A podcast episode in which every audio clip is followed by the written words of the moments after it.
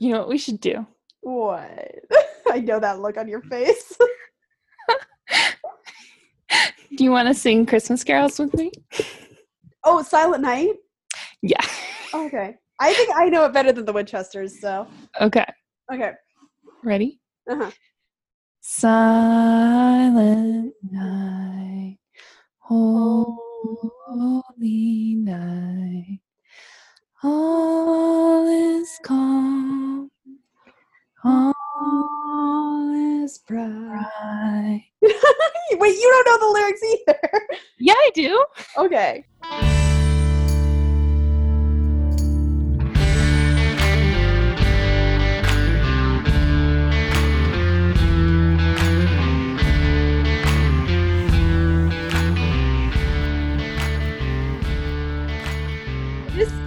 Our Christmas special episode, and because we're airing this on Christmas, we are recording it about uh, the one Christmas special episode that Supernatural ever did. Only one. uh, it- it's a very supernatural Christmas. Yeah. Yeah. Uh, so we're only doing this episode um, of one episode. what song is not in the episode that I think it's a travesty that they didn't use? What? given the commentary around the weather, I think they should have done. I'm dreaming of a Oh! You're right. Christmas. They did not. I so the weather thing is interesting because I thought it was like so they the the opening scene is in Seattle, right? I'm like, yeah, Uh-huh. Seattle. Um, but I like you get like a tiny glimpse of the like the world outside when the guy opens the door when he's coming in the house, and it's like no snow, just sort of foggy, and like I can see some evergreens, and I'm like, yes. Accurate scenery for Seattle. Finally, this whole filming in the Pacific Northwest pays off. And then like the whole thing about the weather actually being a plot point was really funny to me because like they're filming in Vancouver. There's no snow in Vancouver ever. Like, okay, you but the a- rest of the episode is set in Michigan. Ah, I know, I know, I know, but it's just like it's kind of funny that they like used the fact that they are not the, like they're filming in a Mhm. place where it doesn't snow very often, kind of their to their advantage in a really funny way. yeah. I know. It made me think about um, this is something you mentioned on an episode that won't air for a while yet, but um, like you mentioned how there's like never any snow in Supernatural. And so as I was watching it, I was like, oh, Rachel's going to have some things to say about this. I do, and it, like this is one of the few episodes where it actually makes sense that there's no snow. But Yeah. I think my my deeper analysis of why there's no snow in Supernatural will wait for the Americana episodes. no snow in Supernatural. There isn't. Like tweet. You're tweet right. Please, if there is an episode of Supernatural that features snow in any capacity, I would be so delighted to be pro- to be proved wrong. yes, please tweet at us or email us or uh, at, tag us on Tumblr or reblog this episode with commentary on Tumblr. and let us know if you can think of an episode of Supernatural that has snow in it because we can't. And it's not like I've done an exhaustive list, but like I've I've seen a lot of Supernatural. I don't remember any snow. I have some thoughts and feelings about the pagan gods and the way they're representing themselves. Oh yeah. versus how the Winchesters interact with them. Yeah, well, so first of all, let's look at like how they present themselves. Uh the the goddess, I forget. I don't know her name. She looks like Mrs. Claus. She does. She does. She looks like Mrs. Claus. And uh, she's got like a vague but nondescript Midwestern accent. hmm Like it's not really specific to any region that I could pinpoint. It's just sort of like this is what people from the Midwest sound like. And sh- both she and her husband are wearing like Madge. Madge and Edward Carrigan. Madge and Edward. There we go. So both she and her husband are both she and Mr. Carrigan are wearing these sweaters. Hers is like an ugly Christmas sweater. Yeah, Like, but she's wearing it unironically. Like clearly, she loves it. yeah. And their house is like full of Christmas stuff. They offer them peanut brittle. There are like cookies everywhere, baked goods. When Mr. Carrigan walks in, he's wearing like a Mr. Rogers sweater, Hmm. holding a pipe. Yeah. Oh my god, the pipe was weird. He was not smoking. No, but Holding a pipe. but it's Okay. like to me like when i saw that it was like oh like this is like some stereotypical like grandma grandpa stuff yeah. and like specifically like him holding that pipe i immediately think of the christmas poem the night before christmas he just looks like he popped straight out of that Mm, poem you know mhm. he's got the pipe he's got the the sweater um i don't think we see his feet but like i assume he's wearing slippers Yeah, something very much like that. Yeah. yeah it's um like they're very much like the stereotypical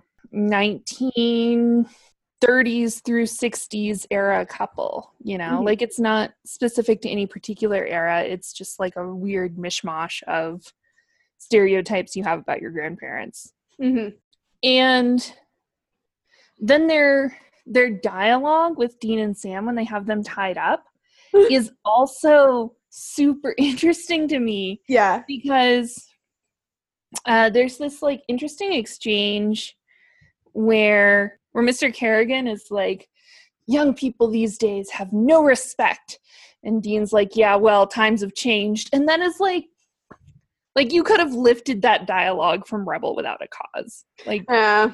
like that is such a stereotypical young person rebelling against their strict father hmm figure exchange. Then Madge scolds them for swearing and says, Oh, when I feel like swearing, I just say fudge. and then Dean does it sort of ironically without like making what he's saying any more polite. Like he's clearly doing it. I love that exchange so Yeah. much. Yeah. And she's like, Oh, good job, sweetheart, or whatever. Yep. It was so funny. yeah. Like the whole thing is just this really interesting play on these sort of family dynamics that we all might expect to see around the Christmas table if we, you know, see our extended family at Christmas. I don't know. I just think it's really interesting that they're not being subtle. Oh no. Has Supernatural ever been subtle? Ever once? Uh, I don't know. I don't think so. yeah, it's not a very subtle show. Yeah, I liked that that exchange. I think that the they're they're definitely trying to invert the stereotype of the of the holiday ideal here um which i really like because they like everything about it is an inversion of like something you'd see on the hallmark channel. Like it's a it's a, it's a like dark mirror version of the hallmark channel where you've got like the opening scene is like this heartwarming exchange between grandfather and grandson where he, grandfather then dresses up as santa to like give the kid presents and then boom the grandpa dies.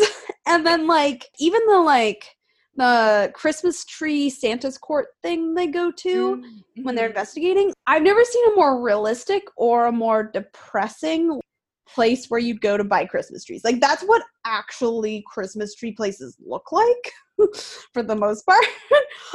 but like in a like a Hallmark movie, they're like really well lit and everybody's very attractive and da da da da. And there's snow, but in Mhm. this one, it's like no, it's dingy and gross, and then like Santa's clearly an alcoholic, and like everything is weird and like that's that's much more accurate in my experience and also it's a clear inversion of the like holiday tropes which I, Mhm. I kind of appreciate like the thing is that the Yeah. winchesters aren't this like big happy family da da da da and then they talk about that a lot Oh Right. every episode they talk about that. But it's nice to sort of see that inversion and see like and at the episode end of the episode they're pretty happy. Like they they do their own Christmas traditions and it ends up them just sort of hanging out and being happy that they can spend the holidays together. And like I don't know, I think it's a it's a very heartwarming message and not with like necessarily what you'd be expecting going into a supernatural episode about Christmas. Yeah, yeah. I actually so I have like two sort of unrelated thoughts. Um first is just a comment off of what you've been saying about the inversion of the Hallmark channel is you know that's something we've discussed before how supernatural derives a lot of its horror from this subversion of nostalgic stereotypes and tropes. And I think that really comes through here, right? They're just taking a Hallmark movie and like saying, how do we do the exact opposite of this, but in a way where you can still see where we're getting it from? yeah. Yeah, I Uh, think they do a really good job. Yeah they do a fantastic job. It's really good. Yeah, I remember this being a really, really good episode. And honestly, for our episode about um like our favorite supernatural episodes, um, which I don't think we haven't released that yet. Mm-mm. Um, but when I was when we were recording that episode of the podcast, I honestly seriously considered doing uh, a very supernatural Christmas as one of my favorite episodes because like it's a really really good episode and Yeah. also not only is the like Christmas bits really good, the Mhm. background on Sam and Dean when they're kids is a really really good insight into their characters and their childhood and is one of the best flashbacks we get in the entire show uh, as far as I'm aware of learning about them as kids. And it also tells you the origin of the like amulet which is like one of the like one of the most important like doohickeys in the show and is used to represent Sam and Dean's relationship in a lot of ways and da, da, da. like there's so much significance on this necklace. And we learn where it comes from in this episode which I was like oh right like that this like there's a lot of significant character development that goes on here uh, amidst all of the like holiday mockery Yeah, it's really does a lot to tell us about these characters and their lifelong relationship with each other. Um, not that, you know, every episode of Supernatural doesn't kind of do that, but this really gives us an insight into how they became who they are um, and how their relationship became what it is. So, the other thing, though, the other thing, which sort of ties into this characterization bit, uh, this is also something we've talked about in previous episodes, is how Supernatural, in an interesting way, tends to reject capitalism and consumerism. Mm. Um, and I think that comes through really clearly in the contrast between the very commercialized version of Christmas we see at the Christmas tree lot and even in the Carrigan's home, where they have like big inflatable Santas and all this Mhm. like expensive stuff, versus the smaller and definitely more budget friendly, Mhm. but genuinely happy and joyful Christmas that the Winchesters have at the end of the episode, right? You know, like their tree is like clearly like the reject from the Christmas tree lot in a 10 gallon bucket. Like it's not. it's also decorated with car freshener like yeah. I thought that was a really nice touch. I thought that was really funny.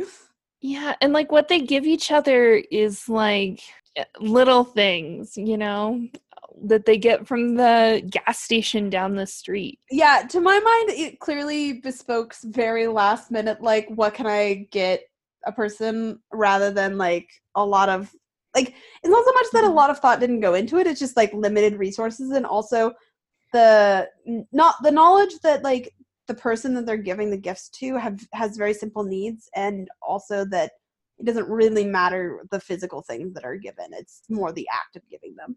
Right, right. It's very much like a the thought that counts sort Mhm. of take on Christmas gifts, but it's like usually when you see that in a movie or a TV show or a book, it's very like saccharine and like it's gonna rot your teeth out and you're not sure you really believe it because it's so schmaltzy but for them it's like they've struggled so hard to be here with each other and what they're really exchanging is an appreciation for each other Yeah. And the real thing is that Sam even wanted to celebrate Christmas. Like yeah that's the real thing here. And that that broke my heart when I like uh cuz on rewatch I knew that this this conflict was going to play out. I knew that in the context of season 3 this is Dean's last Christmas before he dies and I kn- knew that when he started pushing to have a Christmas and Sam started pushing back that that was the motivation behind why Dean wanted to do that Mhm. and it was just like that that exchange where like it's Dean's like, no, this is my last Christmas. I want to spend it with you, and Sam's like, I can't stomach that because it's your last Christmas. That exchange broke my heart. It was so heartfelt, and I think it was really well done. It was very, it was very simple. It was a very simple scene. There wasn't a lot of like drama or shouting or anything like that, but it was just, it was really sweet, and like I could totally understand where both of them are coming from there. And I don't know. I mean, I think Sam's being a little was being a little selfish, and he came around, but still, it was like it was a very very sweet and touching scene. Yeah.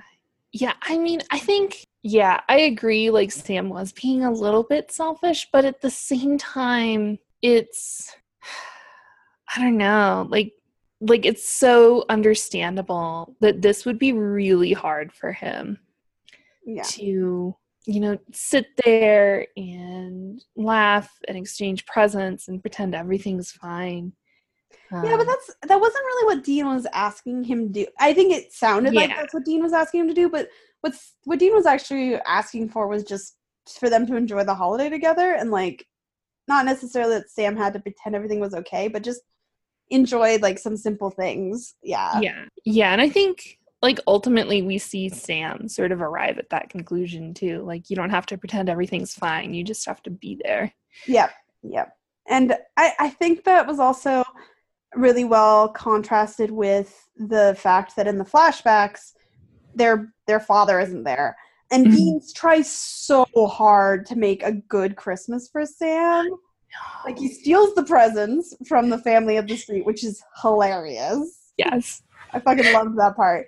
And then also like he pretends that John did show up and that he just like they, they couldn't wake Sam up. Especially knowing what we know about the Winchesters, like seeing young Dean struggle with taking care of Sam and protecting his innocence and like keeping him safe and happy and all that. Like it's it's such a heartbreaking part of the episode because you're just like, oh, poor baby Dean, poor baby Sam, they're mm-hmm. trying so hard.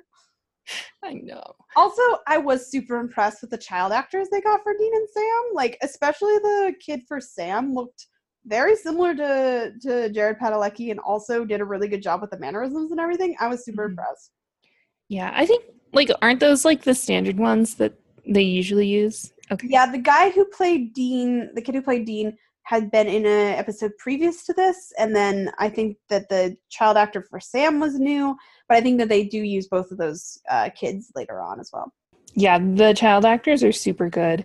Something that I didn't catch the first time I watched this, but that was both fitting and sort of hilarious was the set of weird parallels between John Winchester and Santa Claus.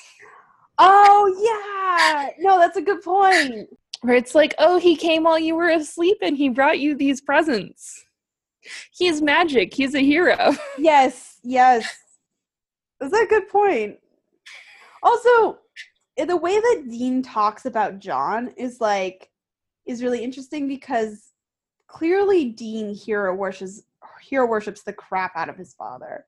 Mm-hmm. And like He explicitly calls him a superhero. yeah, and like we knew that a, like with just his actions, but like this is when especially seeing young Dean talk about this, um, it really drives home the point of like how much how strong the hero worship was from such a young age.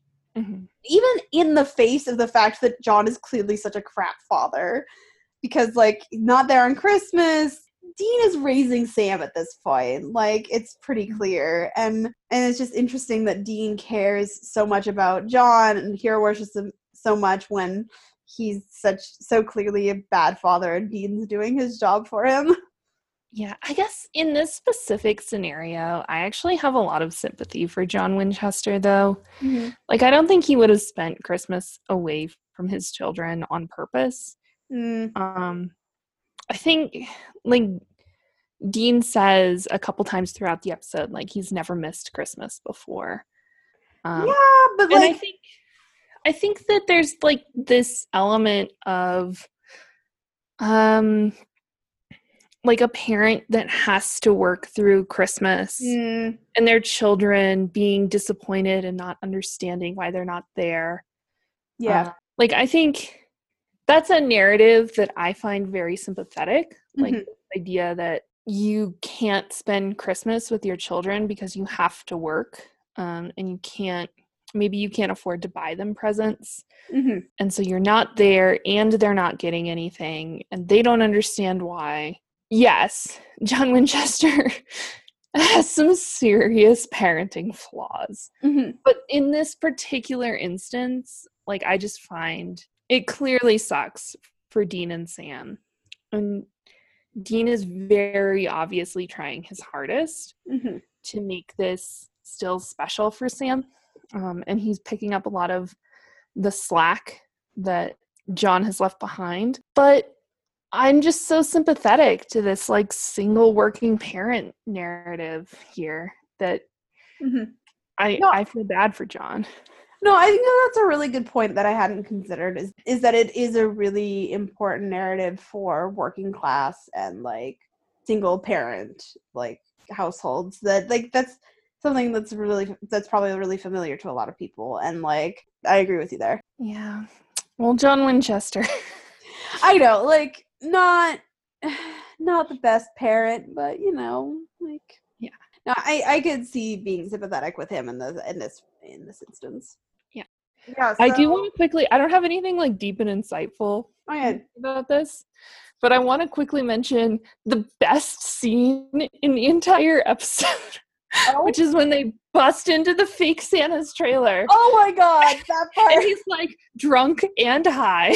He's got this huge bong. yeah, and no, he's the watching ridiculous porn. And he's like, What are you doing here? And they start singing the worst rendition of Silent Night ever. And he's just like, Oh, this makes sense. yeah, like he went along with it. I know, like it never would have worked if he wasn't drunk and high, right? Yeah, no, Like, completely out of it. But I, he's uh, he even seemed like he was enjoying it. Like he started laughing, he started singing along. yeah, he made that guy's night. yeah, yeah, absolutely. Like mm. as soon as they started singing, he was like, "Oh, okay. Like I'm gonna sing too." yeah, exactly. Oh, he's probably never gotten carolers before. Yeah. Well, most carolers don't break into your house with guns drawn. That's not. Not at least not since Victorian times. And uh, just the fact that like they start singing it and they get like two lines in, and then very clearly neither Sam nor Dean know the words to the song. and so it's just the Santa singing the correct words while they kind of mumble. yes. So good. I mean, there's a lot of really funny moments in this episode. Like the bit where they're talking to the elf when they're like looking at the Santa and they're and she's like, "Oh, do you have guys have a kid that you want to go on Santa's?" And like and Dean's like, "Oh, my brother's always wanted to." And she like looks at at Sam like, "What?" And Sam's like, "No, we're just here to watch." And she's like, "Ew." And walks away and it's like, "Oh, that was really funny as well." Yeah. Clearly there's there may have been a good explanation, but it was neither of those two explanations. no. yeah, or the um Dean's exchange with the the guy who runs the store that was selling the wreaths. Oh my god, yes. Oh my god, I loved that. That shopkeeper shopkeeper was one of like my favorite little like extras ever. Like Dean forces Sam to explain what the wreath is like, and then the shopkeeper's like, "You're a fussy one, aren't you?" I was dying. And then the line about like, and then Dean's like, "Oh, and then you sold the wreath that she gave you for free," and he's like, "Yeah, it's Christmas. People pay a fuck ton for those." and, and Dean's like clearly approving. He's like, good job. Yeah, good for you. Get those suckers. oh Yeah, my the god. look on Sam's face after he comes out with the line about you're a fussy one, he's like, I want to say no, but if I say that, I'll just Be a fussy one. right. I also like how candid this shopkeeper was with them, like really randomly. Like he's not trying to upsell them or anything like that. Like even though he's clearly like somebody who cares a lot about like selling his wares and that sort of stuff. He's Mhm. not like trying to be all smarmy or anything. He's just like candidly be like, "Yeah, I overcharge people for this shit. Like whatever." yeah, it's um it's super funny. And so we sort of talked about already like how this episode sort of deals with the ways in which supernatural sort of rejects capitalism and consumerism, but here we see supernatural being very on board with capitalism and consumerism. If it's like a small business owner who's just like out to compete with the big box stores, they're like, I don't "You go, guy." I don't even think it's that aspect. I think it's the concept of fleecing people who can clearly afford it and for stuff Mm. that doesn't really matter. It's not like he's overcharging on groceries or something like that. He's Right. overcharging on really, really fancy homemade wreaths. Which, okay, whatever. Like, yeah, it's only rich people are going to buy them anyway. Yeah, I mean, I think maybe there's both elements, right? Of a small business owner upselling stuff to filthy rich people. It's like, okay, yeah, it's like, the, good for you. eat the rich. Yeah, exactly. Maybe Uh, not literally, considering this is supernatural. Maybe we should clarify, not literally. yeah, yeah, yeah. like we actually need to clarify in this case then.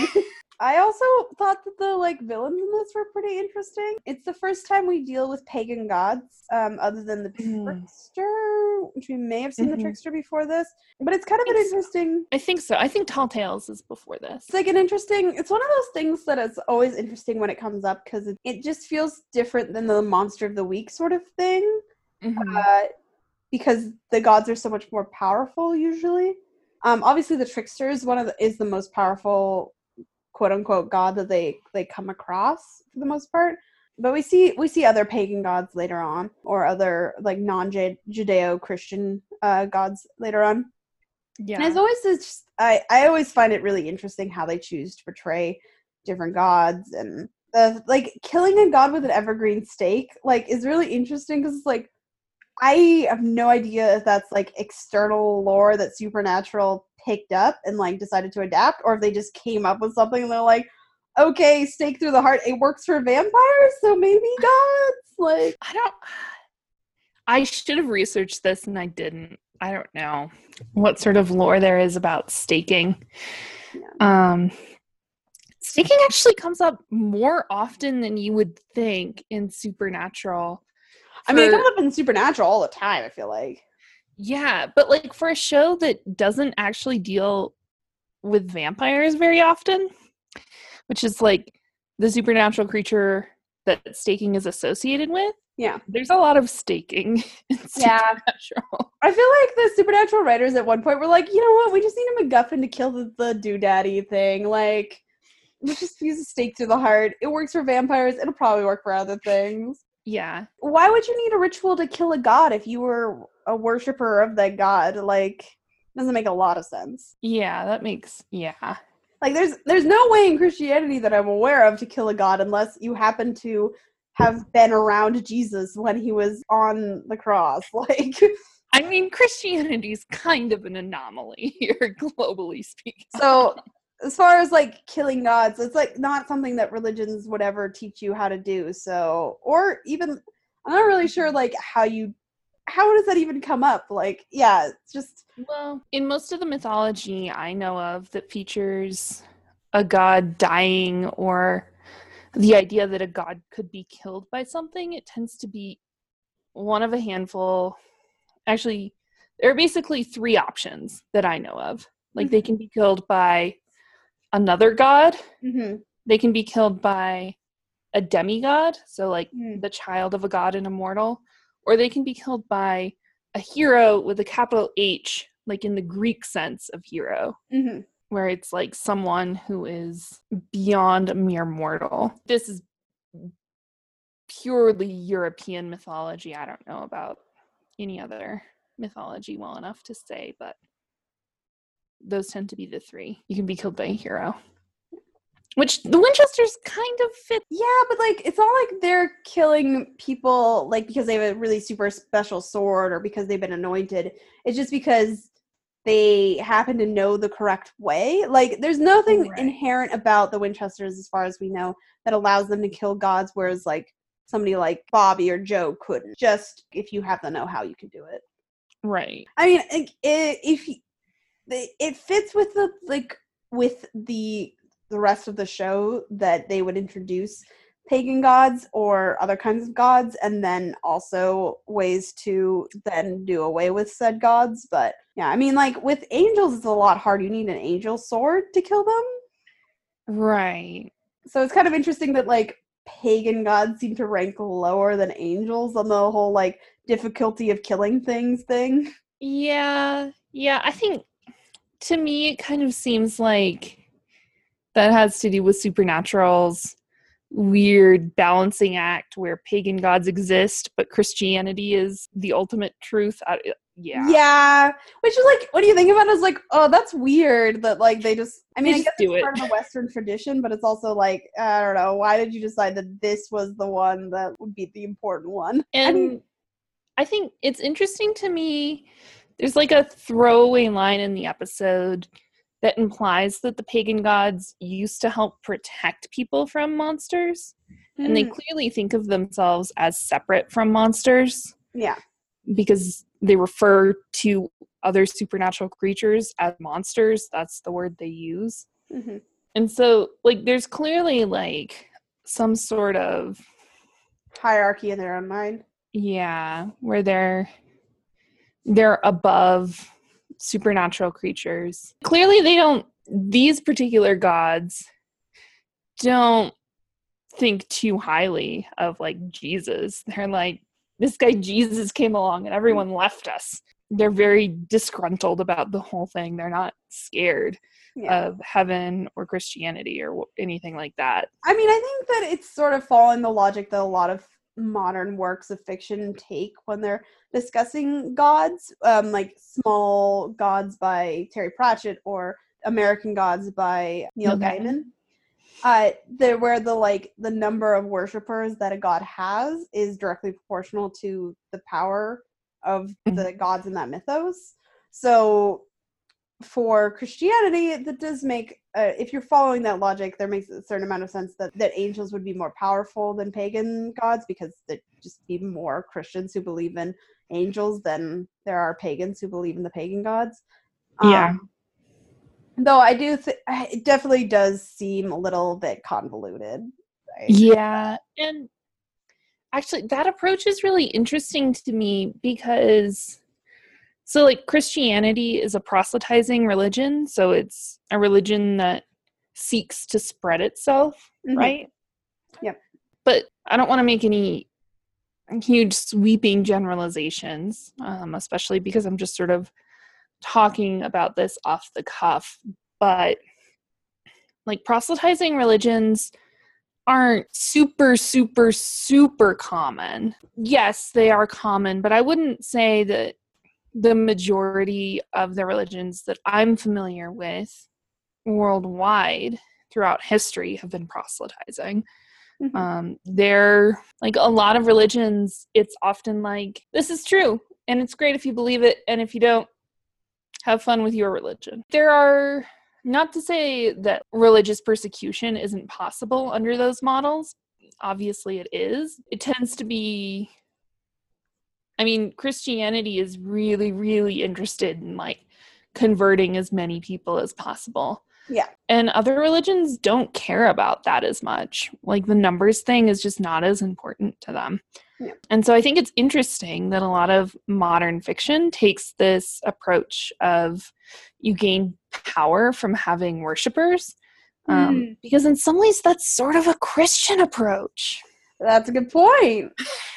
Even these things that are like focusing on other religions and other gods have this sort of Western Christian approach to the I mean, subject. The two people I just cited were are Neil Gaiman and Terry Pratchett, who are like yeah. white dudes in the Western tradition, American and Right. yeah. It's not surprising that they would have a sort of a, a Christian way of approaching things. Yeah, but even if you think about like even Judaism, which like obviously Christianity sprang from Judaism. Like Judaism doesn't care as much about converting people as Oh, no. Christianity does. especially like ortho i i'm speaking from a, a large amount of ignorance here but my understanding is that orthodox judaism you can only be considered jewish if your mother was jewish and it's not something that you can convert to very easily in my understanding Yeah, and obviously there there's like more than one kind of Judaism and so yes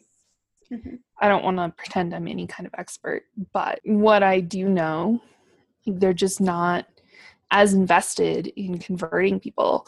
Like I I know that there are branches of Judaism that are very welcoming to converts. The point is even Judaism, which is arguably the religion most closely related to Christianity, just like doesn't care about conversion in the same way that Christianity does. yeah though i mean if you look at islam which is also a very closely related religion they do care about conversion uh, more than judaism does Right.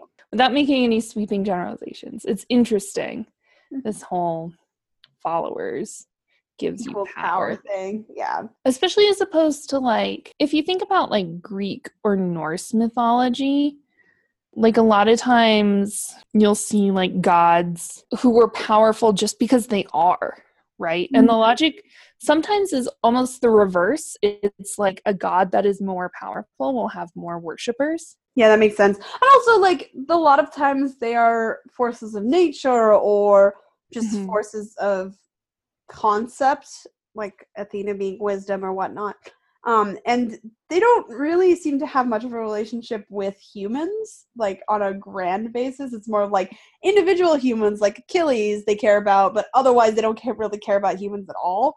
And so, like, the relationship that you see in like Norse and Greek mythologies with their worshippers, it's, it's very, very different than the sort of Christian relationship. And this is, I don't know exactly where these stories are from. So I Mhm. don't want to like say, oh, this is in Greek and Norse mythology, in case it's actually from like a Tamora Pierce book or something. it's possible. Lord knows.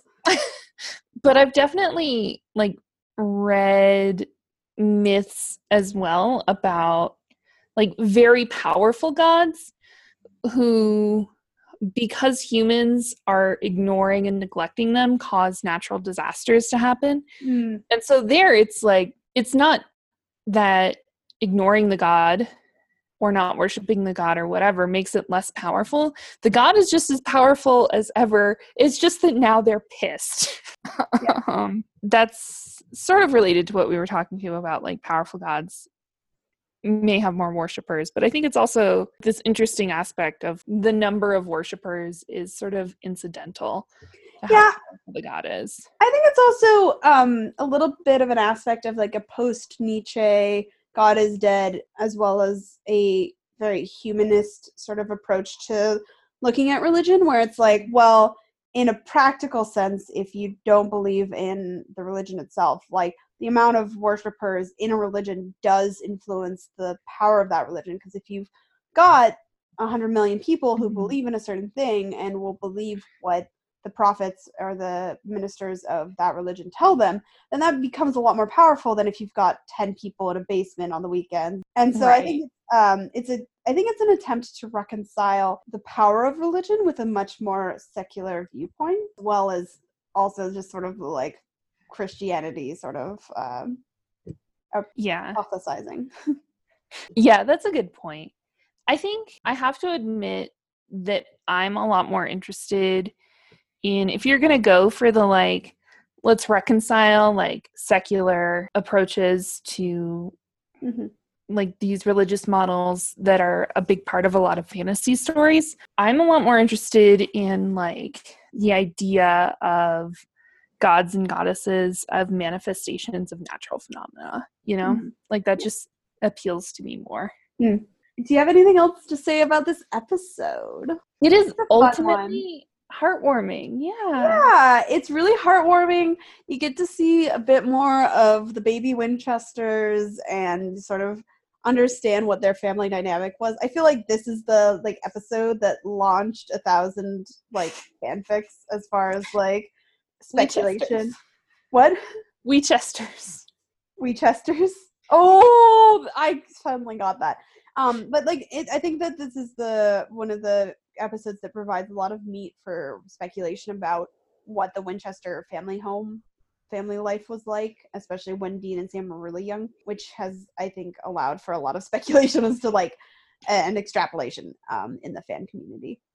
hmm I think that this episode, you know, if you're only going to do one Christmas episode, you better do it right. And they did. Yeah, I agree. And I'm honestly, I looked it up and I was like, oh, wait, they only did one? Because I remembered this episode so strongly that I thought it was like multiple episodes in my head. And I'm sort of disappointed that they haven't ever gone back and done another one. Uh, Yeah. Like, clearly they've done plenty of Halloween sort of themed and like that sort of thing. And like, that's more in line with what the show is about anyway. So it makes sense. But still like they did this one they did such a good job on this episode that i wish they did more christmas specials honestly Yeah. Yeah. Although, like, I kind of have to appreciate, I feel like a lot of TV shows now, like, feel obligated to do, like, the Halloween special and the Thanksgiving special and the Christmas special and the St. Patrick's Day special and whatever, like every year. And it's Mhm. like sometimes I just want to watch a normal episode. yeah and I sort of and because they do them year after year, it sometimes they start recycling ideas. They clearly like sort of split their ideas up, um, so they're not like they can save some for the next year or whatever. Um, and I kind of appreciate that Supernatural's like we're going to do this once, we're going to do it right. yep Okay, that's it for the part of our episode where we talk about a very supernatural Christmas. And now we're going to go and move on to our very first question and answer section. For this episode, we're including a question and answer section. We asked you guys to send us in some questions that we could address on air. Um, and they could have been about anything. You could have asked us about the show, about ourselves, about another show you want us to compare to Supernatural, anything. Um, but everyone who sent in questions chose to focus on Supernatural specifically. Uh, so, our first question is from Clay, and he writes So, in the episode where Sam and Dean meet the fan club centered around the book written about them, one of the guys brings up that they get their guns, stakes, whatever, yoinked out of their hands more or less all of the time. So, they should have a bungee or something so that won't happen. And Sam and Dean go, Hey, that's not a bad idea. But then they never do it. What kind of things do you think they should use, and why do you think they never did? In terms of lore, not just because it makes more drama. Um, so that that episode that uh, Clay is referring to is the real Ghostbusters, um, and I personally love this question. Um, I think that Supernatural does a little bit better of a job than most TV shows about when it sets up its lore. It does a pretty good job of like actually giving the monsters a fighting chance. I mean, Winchester's primary um, weapon is salt. um, something that immediately comes to my mind though is like, why don't they just have like a permanent salt circle around them? Like, why don't they wear necklaces of rock salt? Why don't they sew like salt crystals into their clothes? Like, salt is not a particularly expensive material, and I just like like having salt or iron actually in your clothes seems like it would make a lot of sense. Probably ghosts wouldn't be able to touch them or throw them around as much. Like it wouldn't be that hard to just like have salt bracelets or iron bracelets that would then dispel ghosts. I don't know why they don't do that. I feel like you take 10 seconds, you think about things that are like wearable, equipable items that would help them. I think that that's a really obvious one that they never use. Yeah. Although with the like with the salt bracelets or sewing salt into their clothes, I wonder if there's something about needing to have the salt visible on some sort of surface between you and the ghost because now I don't know I don't think that the creators of Supernatural thought this deeply about it, but if we just take canon on its own basis, Mm-hmm. um, there are a lot of legends about various supernatural creatures that can be stopped by throwing salt or grains of sand or something. Like anything where there's a lot of small fine grained things on the ground in front of them because they're then compelled to count it Mm-hmm. Which actually Um, happens in the supernatural universe in uh, "Clap Your Hands If You Believe." They actually do do that to a goblin or a gremlin, something like that. I do believe. So that's actually a aspect of supernatural canon. Mhm.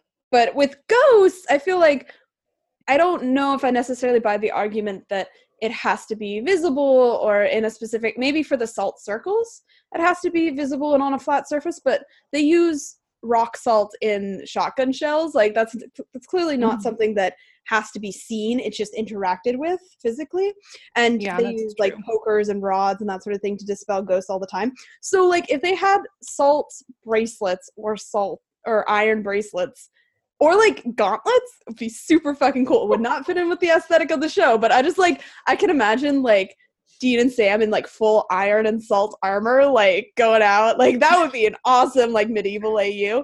Um Uh, I feel like that would be a lot more practical. iron and salt do not mix that is a recipe for rust Oh, that's a good point. Um, but yeah, like especially because I get. I'm just thinking specifically for ghosts because I feel like we know the most about ghosts in the supernatural lore. Uh, you, they get thrown about around by ghosts all the time. But if they were wearing iron and salt, they probably wouldn't get thrown around as much. Yeah, that's a fair point. I think they would also get really weird looks if they like walked into dinner and are like, can you imagine like it's like a puka shell necklace? Yes, it's but like salt? that's exactly what I was thinking. Is like the puka shell with salt crystals instead. Also, salt crystals are not like they're hard, they're a hard material and they're scratchy, so they probably scratch and be really unpleasant. mm-hmm, mm-hmm. Oh yeah, they'd be called hippies everywhere they went. Yeah, everywhere they went. Jive with Dean at all. Yeah. But they Yeah. could wear iron and silver, and they don't. Yeah. Yeah. Although I do have I now have a really funny image in my head of um Dean and sitting at like the generic diner of the week and there's no salt on the table, so Dean just like takes off his necklace. just like grinds two pieces together over his food, like, and then Sam gives him like this disgusted look, like you know where that's been, right? And he's like, what? also, if they had the necklaces, they'd have to be really careful not to get them wet. mm-hmm. Which Yeah. they film in Vancouver, not very like practical. So, but I mean, so Dean has all of these rings he wears all the time. They could just be silver and iron rings, and then when he punches a ghost, it would be way more effective. Yeah. I mean maybe they are silver and iron rings and maybe they're just like so small it doesn't have much impact. It's possible. It's possible. But then Yeah. why would he wear them?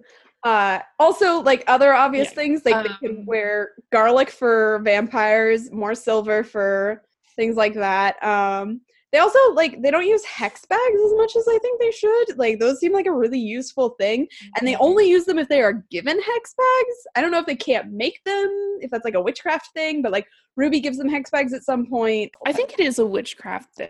Okay. Which raises the But question. still, like they could hold on to them. Right. Yes.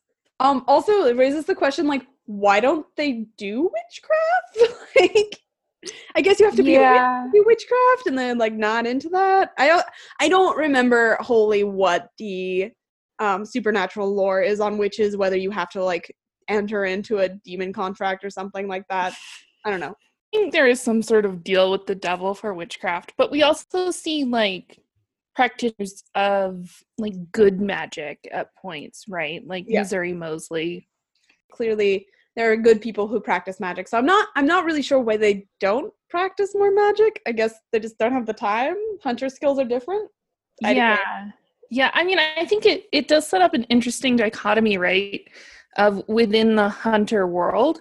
It almost seems like there's sort of two classes, right? Or maybe even three. Like there's like the warrior class, which is like what the Winchesters are. Mhm. there's like the the scholarly or organizer folks like, Like the men of Bobby letters. and Ellen, Mhm. and then there are like good magic practitioners like seers and psychics and things like that that they're like allied with. Yeah. Yeah. Yeah. So it's very possible. I feel like they could use more magic if they wanted to, especially Sam. He's that seems like the sort of thing he would really dig if he had a chance to like spend some time to get to know that stuff. Um also I feel like there was a second part to the question, which is like, why do we think they don't do things um if they don't? And I Mhm. think one of the things that they clearly like I think one of them the most obvious things that um they do do in the series is get the anti-possession tattoos, which Mhm. are clearly just like they didn't know about demons until Phantom Traveler. Um Mhm. and so clearly like they just didn't know that that was something they needed to protect against, which is so hilarious like looking back on the series and being like, "Oh man, you didn't know about demons? Seriously?" like yeah, it's very funny. So I think a lot of times the fact that they don't really know what they're going to be dealing with and the specificity of what works against most things like iron, salt, and silver are usually really, really effective, but that's only still like maybe a third of the things that they encounter. And so you don't want to necessarily be hauling around all the silver if you're going to be fighting like a Wendigo or something. So right. I think that there's clear reasons that they probably don't do things um, all Yeah. the time. Although I have to admit, when you were talking about all of the things that they could have on them, I was just imagining like Dean being layered down with like, all of these necklaces. like he's like sorting through them as he's fighting the thing. He's like, I know I've got one for you. I also I like the the looks you would get if you walked into like a car dealership or something wearing like like a puka shell salt necklace and like a string of garlic and whatever else. like a silver choker and like you know i think that after after this conversation i've realized that supernatural really really missed something not having them be punk and like using a punk aesthetic in the show because they could have silver spikes and like salt spikes and like Mm. crazy stuff and like big boots and like that aesthetic is much more like practical for demon and ghost fighting than the whole like motorhead one Mhm. rather unfortunate also i mean like the i could definitely see jensen ackles in the like really heavy guy liner and that would be really cool. You mean like 10 inch hero? yes. Okay fair enough. I have seen a jensen ackles in really heavy guy liner with a mohawk. You're right. I do like that aesthetic. Thank you for reminding me. Oh my god that movie. There are so many movies i've seen because jensen ackles was in it and i've regretted it later. Like my bloody valentine like i saw that. And it was i should not it was not worth it. No I really like 10 inch hero. I think it's a good movie. what? Oh 10 inch hero yeah that's fair. Mm-hmm. 10 inch hero is better. It's got a lot of individual good stuff but So to address the bungee cord thing specifically, I have no idea why they don't do that. It is a really good idea. Yeah, especially because like the the guy who says it is totally right. They do get things knocked out of their hands very frequently. Yeah. And yeah, I think that the that like probably Sam was probably like got some bungee cords and was like testing it out and Dean just gave him this look like I am not doing that. I would rather die. And Sam was like okay. or they were like sparring and Dean just like grabbed his weapon out of his hand and then pulled Sam over using the bungee cord. like, hi, win. So there's there's a, a disadvantage there with the like more physical monsters that they'd use the bungee cord against you. hmm Yeah, that's a good point. That's a good point. Yeah. I think having it on some sort of like leash though, like maybe just like like a dangling like a short dangling bit of cord that you can grab. You know?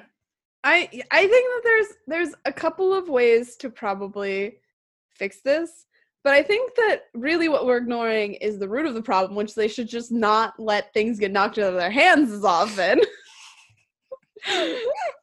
like I think that that's really the solution here. The reason Better planning.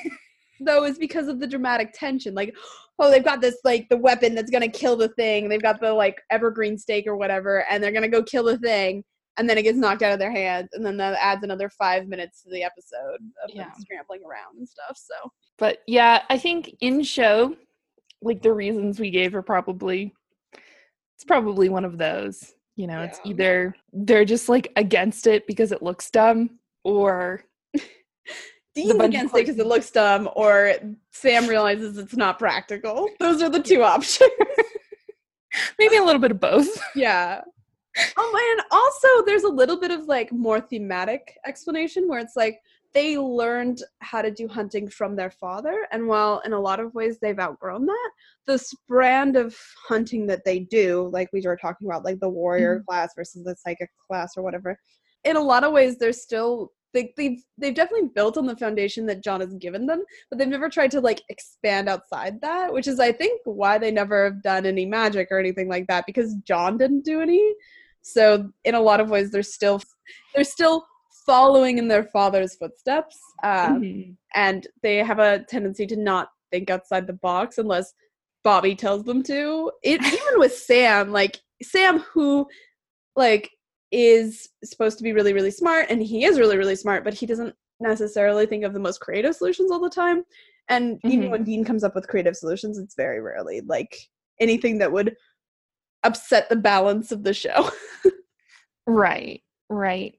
Yeah, it tends to be very like within their particular wheelhouse, even when they're trying something new. It's like it's like when Dean makes the EMF meter out of a Walkman, right? Like Right. that's it's still an EMF meter, and Walkman is like a pretty reasonable thing for him to have.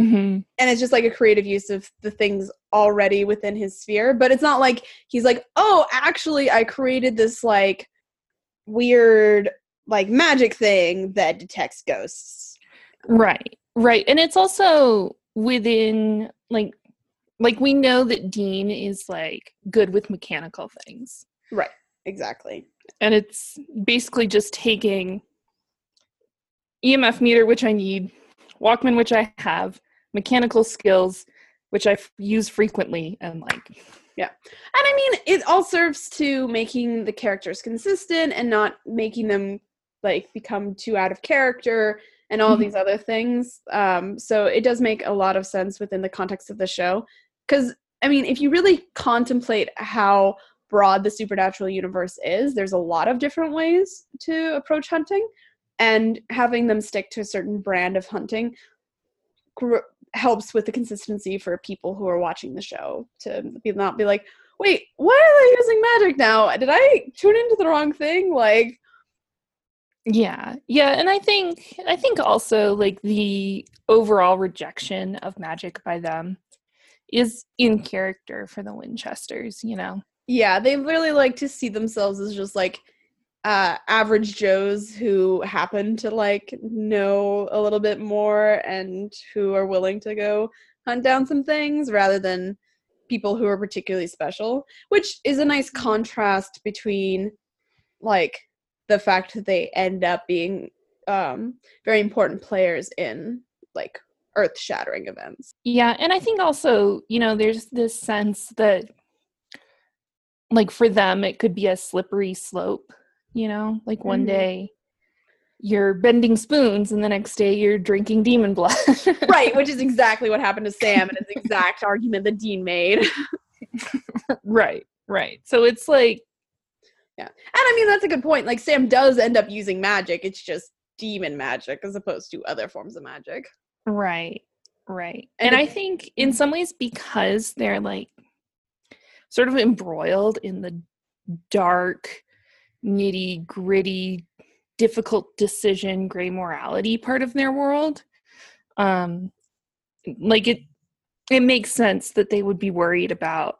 Well, if we start down this path, like where will it take us? Yeah, because they already definitely uh, live in that liminal space between monsters and real pe- and regular people, and Mhm. uh, tend to float towards the monster side sometimes in a way that makes them de- like uncomfortable in a lot of ways. right, right. yeah. yeah, as opposed to like most of the characters we see who do good magic tend to be stationary, like part of a community in some way. hmm Otherwise, normal people. Right. Also, there's the argument: where would they find the time between like all the hunting and then all the angsting? Like, when are when are they going to schedule it in? When are they going to have time to learn good magic? That's Or a good point. or even find allies that can help them with magic. Like they always just stumble upon their allies. They're never interested in like trying to make anything more organized or be part of a group or mm-hmm. organization or society. No, that never occurs to them. It's always like, "Oh, Bobby, we kind of know who he is. Let's call him." like Yeah. And I mean, like there clearly is like something of a hunter society, but I mean, it's sort of on the fringes of even that. Yeah. And then I mean, I think they they definitely for all that they're like they've got sort of a little bit of humility, they definitely hold themselves and regard themselves as some of the best hunters in the country without like without any doubt like it's me- Yeah. it's referenced multiple times that sort of thing and they don't really associate with other hunters unless it's bobby or ellen and they definitely i think they hold themselves aloof a little bit because they're like uh we're a little bit better than your average hunter we don't we don't need to fuck with that Yeah. And I guess like there is sort of an implication that being able to use magic is somehow like an innate quality. It's not something you can just pick up Mm. um, unless you're willing to make like a bargain with a demon. So I think also, like, okay, so clearly Sam does have psychic abilities, i thought that Um, was because of the demon blood that but yeah, yeah, Yeah. that's because of the demon blood um, rather than like an inborn ability of his. So it's like demon given rather than God given, which Mhm. Which seems important.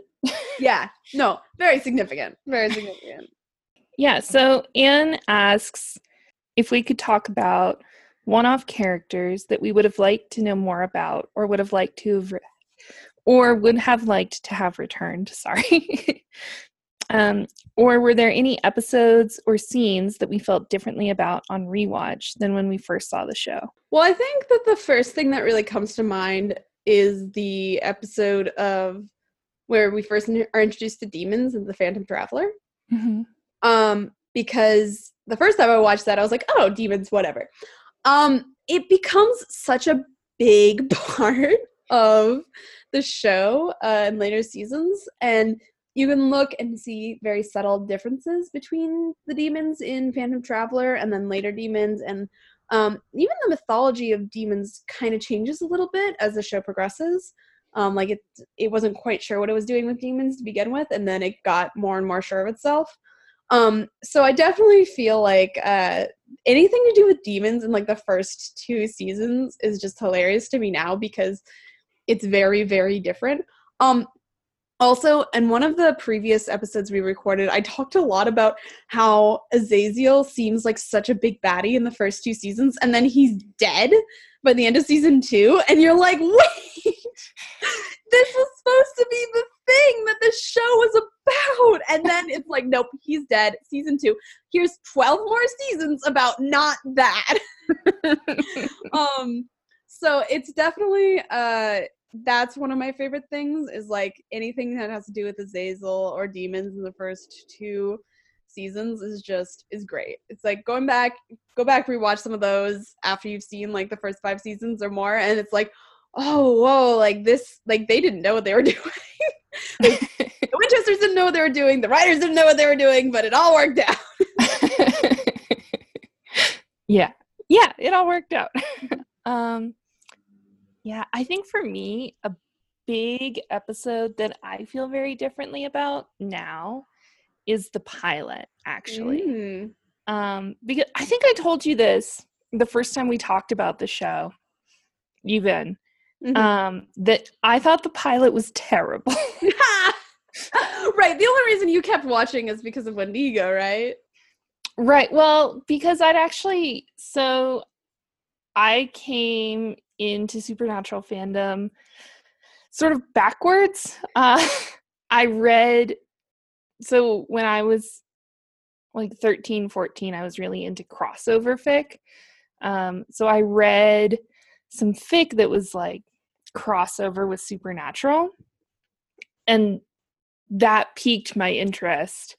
I was like, okay, I'm gonna give this a shot. So I watched the pilot and I was like, that was terrible, but I want to like understand these fic better, so I'm gonna keep watching. And then I saw Wendigo and it was like, oh, okay, it gets better. actually decent. Yeah, no, that there are certain fandoms that I've only ever read fic in. I have no idea what the source material is like. Um, Yeah, yeah, but like looking back, like I can now watch the pilot and like appreciate what they were trying to do. Yeah, Um, it does feel a little bit like the thing is is that there are certain types of stories that are like the setup is everything like coming of age stories like the whole thing is like learning about the characters and da da da da and like seeing them change and all that um which you could argue is almost any story structure but supernatural is very much reliant on you knowing the characters really well and knowing sam and dean really well so that when they're put in a situation you kind of already know how they're going to rea- react and the fun mm-hmm. is watching them react in the way that you expect and like have the drama that you expect and that sort of thing. So it's not really the kind of story that that enjoys the setup as much. It's much more like okay we've got these characters let's go and do something with them as rather than like getting to know the characters it's a lot it's like the opposite of steven universe where you like all you do is get to know the characters very very slowly Yeah. Yeah. Although like like I have to say one of the things I've learned about myself is if I don't like the pilot, the odds are pretty good I will like the rest of the show. And if I do like the pilot of something, I'm probably not going to like the rest of it. I mean, it's really frustrating when you watch a show and there's so much promise in the pilot and then it never delivers on that promise. Like there are certain shows where like there's some really really good ideas and then it just never pans out or they go in a completely different direction. Yeah, pilots are kind of weird for that reason. So our last question is from T. Oh wait, we didn't Uh, answer oh, the one-off we didn't. que- one-off characters part Yes, one-off characters. of Anne's questions. Uh, I, I really like Layla in Faith. Yeah. I would have enjoyed like revisiting her. hmm Um, like I know like when we meet her, she's dying. So like, Yeah, but I think it would have been kind of cool to see her again, especially like because that's a really an easy in to the world of supernatural where like maybe she found a cure somewhere that maybe she shouldn't have or like maybe she became a werewolf or a vampire and like that's why she was cured or whatever. Like there's a lot of different ways they could have taken it and I think that it would have been really cool to see her again. yeah, yeah. What about you? Any one-off characters that? I really like the the cop lady in the Benders. She Mm.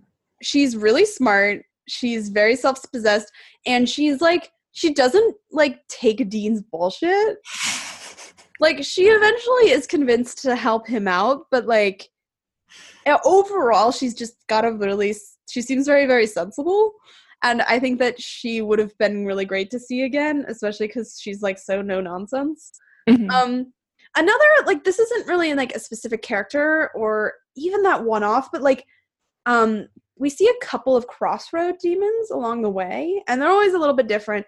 Um and then sam kills one of them but that doesn't really have that much of an effect because he doesn't get to crowley or whatever. Um i think it would have been really nice to learn more about the crossroads demons. I think it's a really interesting uh thing that supernatural uh, delves into because it's a very old very interesting uh myth. And supernatural is one of the few things that I've seen actually talk about it or like explore that. And I think that there's a lot of really interesting stories to tell about people who are willing to do like to get what they want but only have 10 years to live.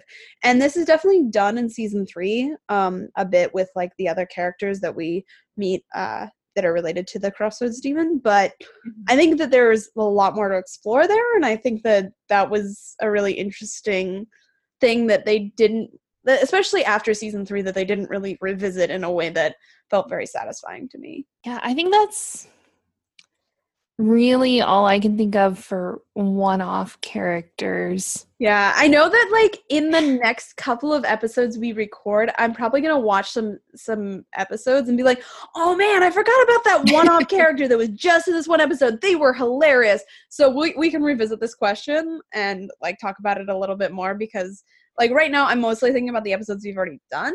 And Mhm. so I think that there's probably a couple of one-off characters I'm forgetting.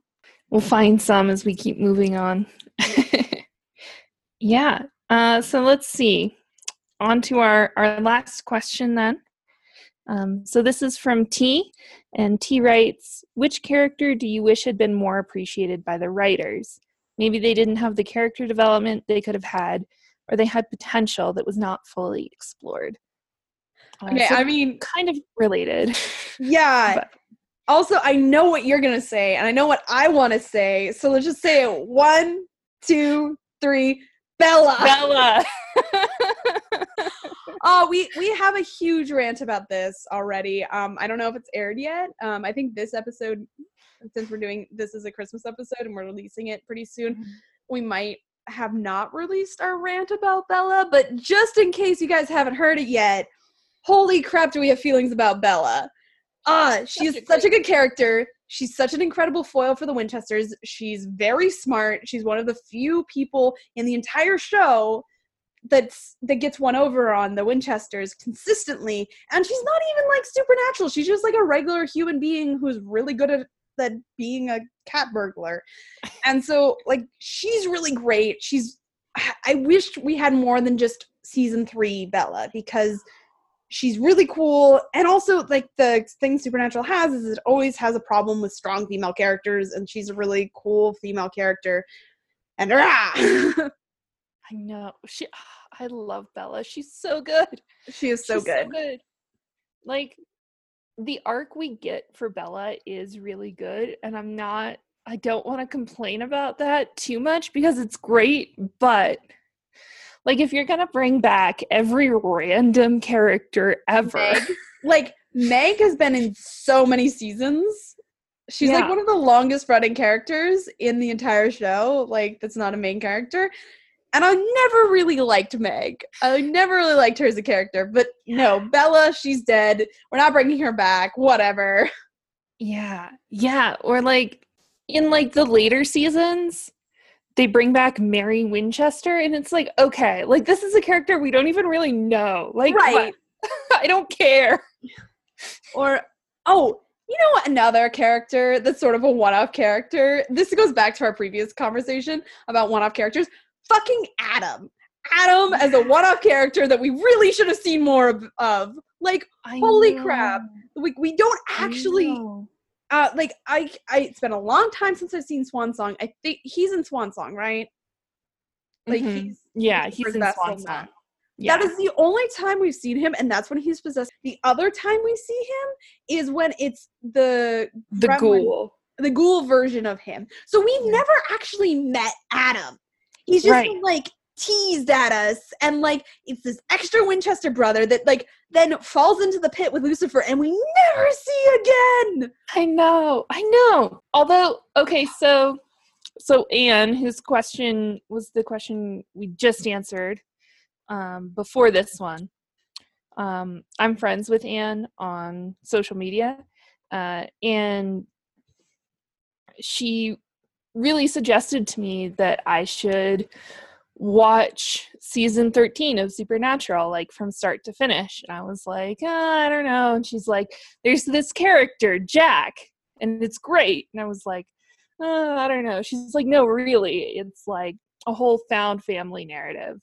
And so I watched it, and I think, I think they heard us complaining about Adam, and that's why Okay. they gave us Jack Well, because why- Jack really fulfills that role. Yeah, but why don't they give us? In the pit.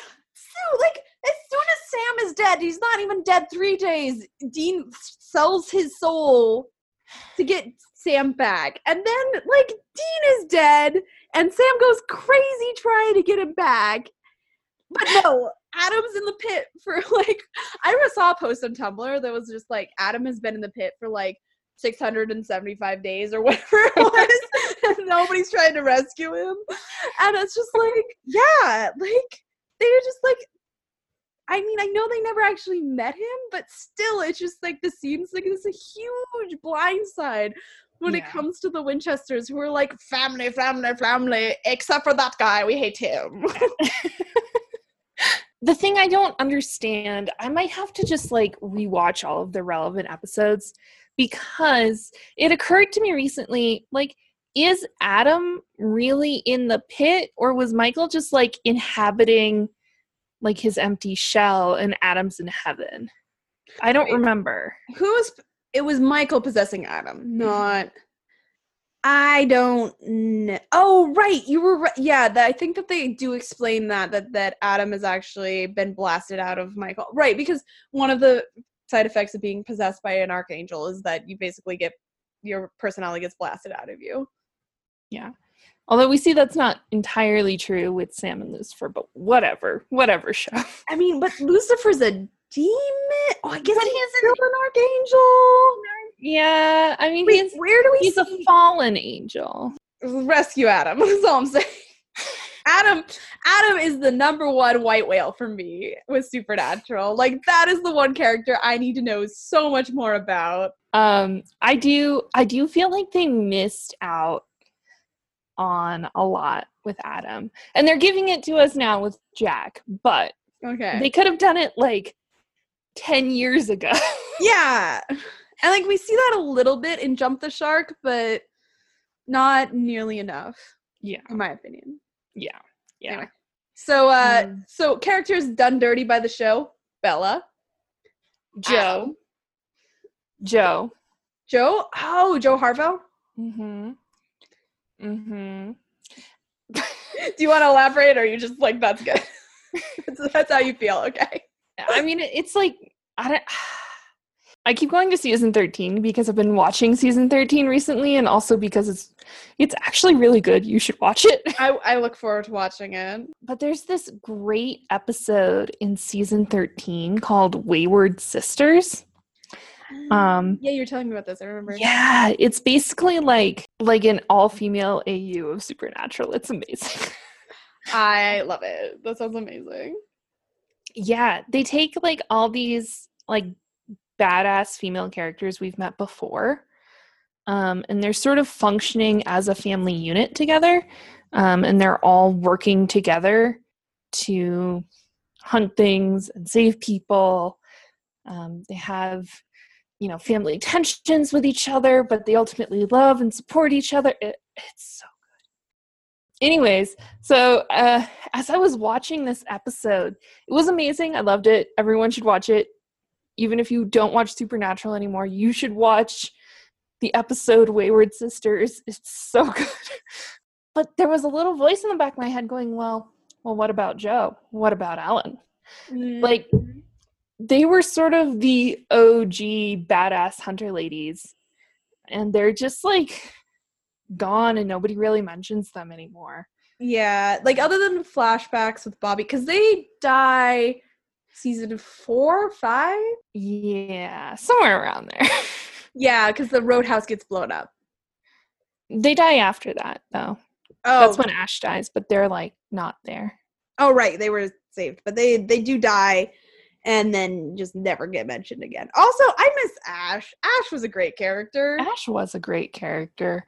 Although I do Mhm. feel like they sort of address Ash being dead. You know, they're like, oh, he's in heaven and he's like happy there. So we're going to let him stay there. And it was like, good for you. Good for you letting somebody stay in heaven for once.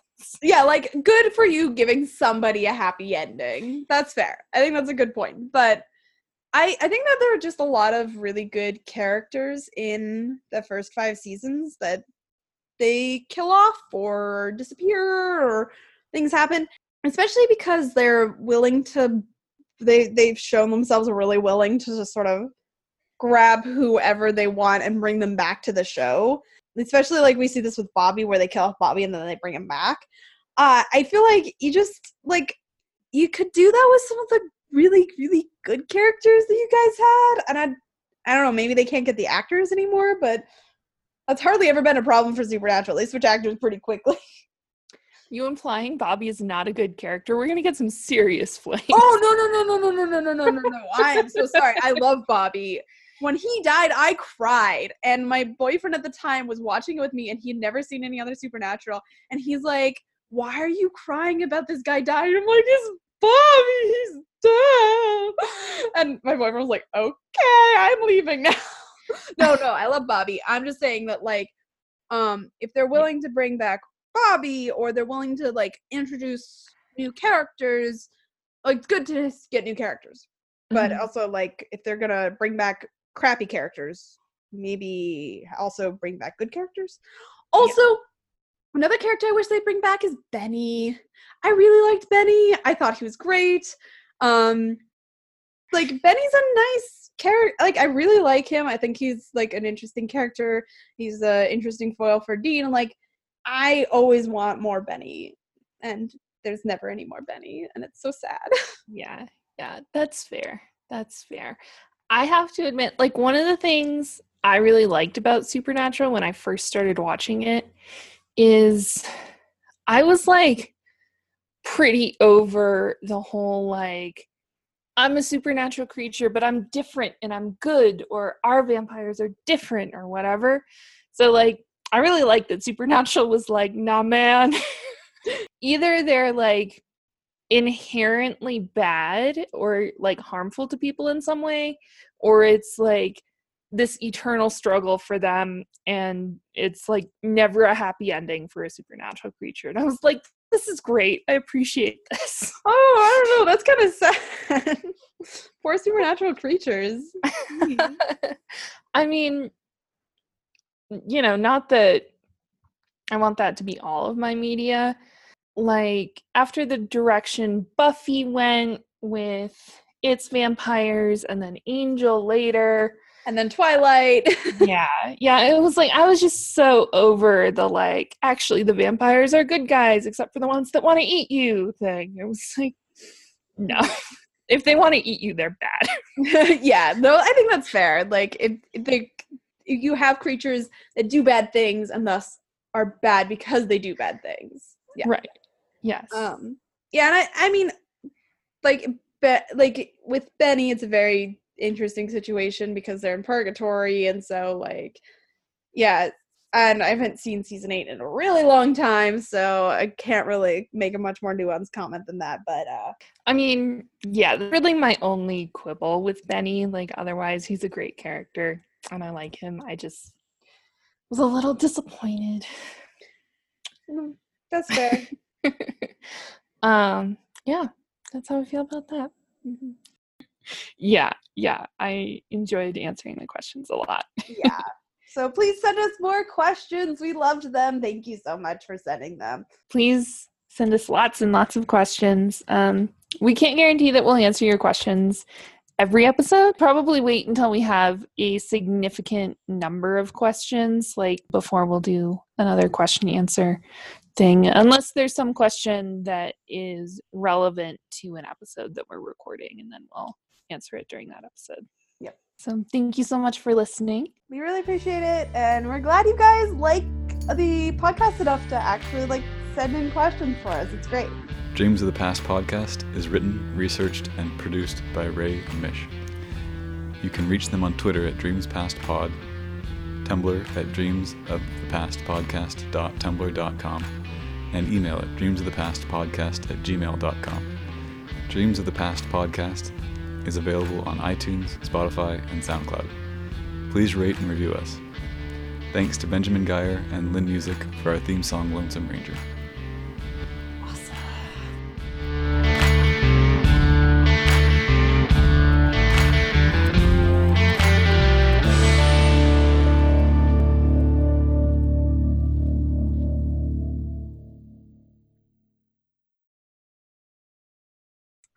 Okay, that was how good that turns out.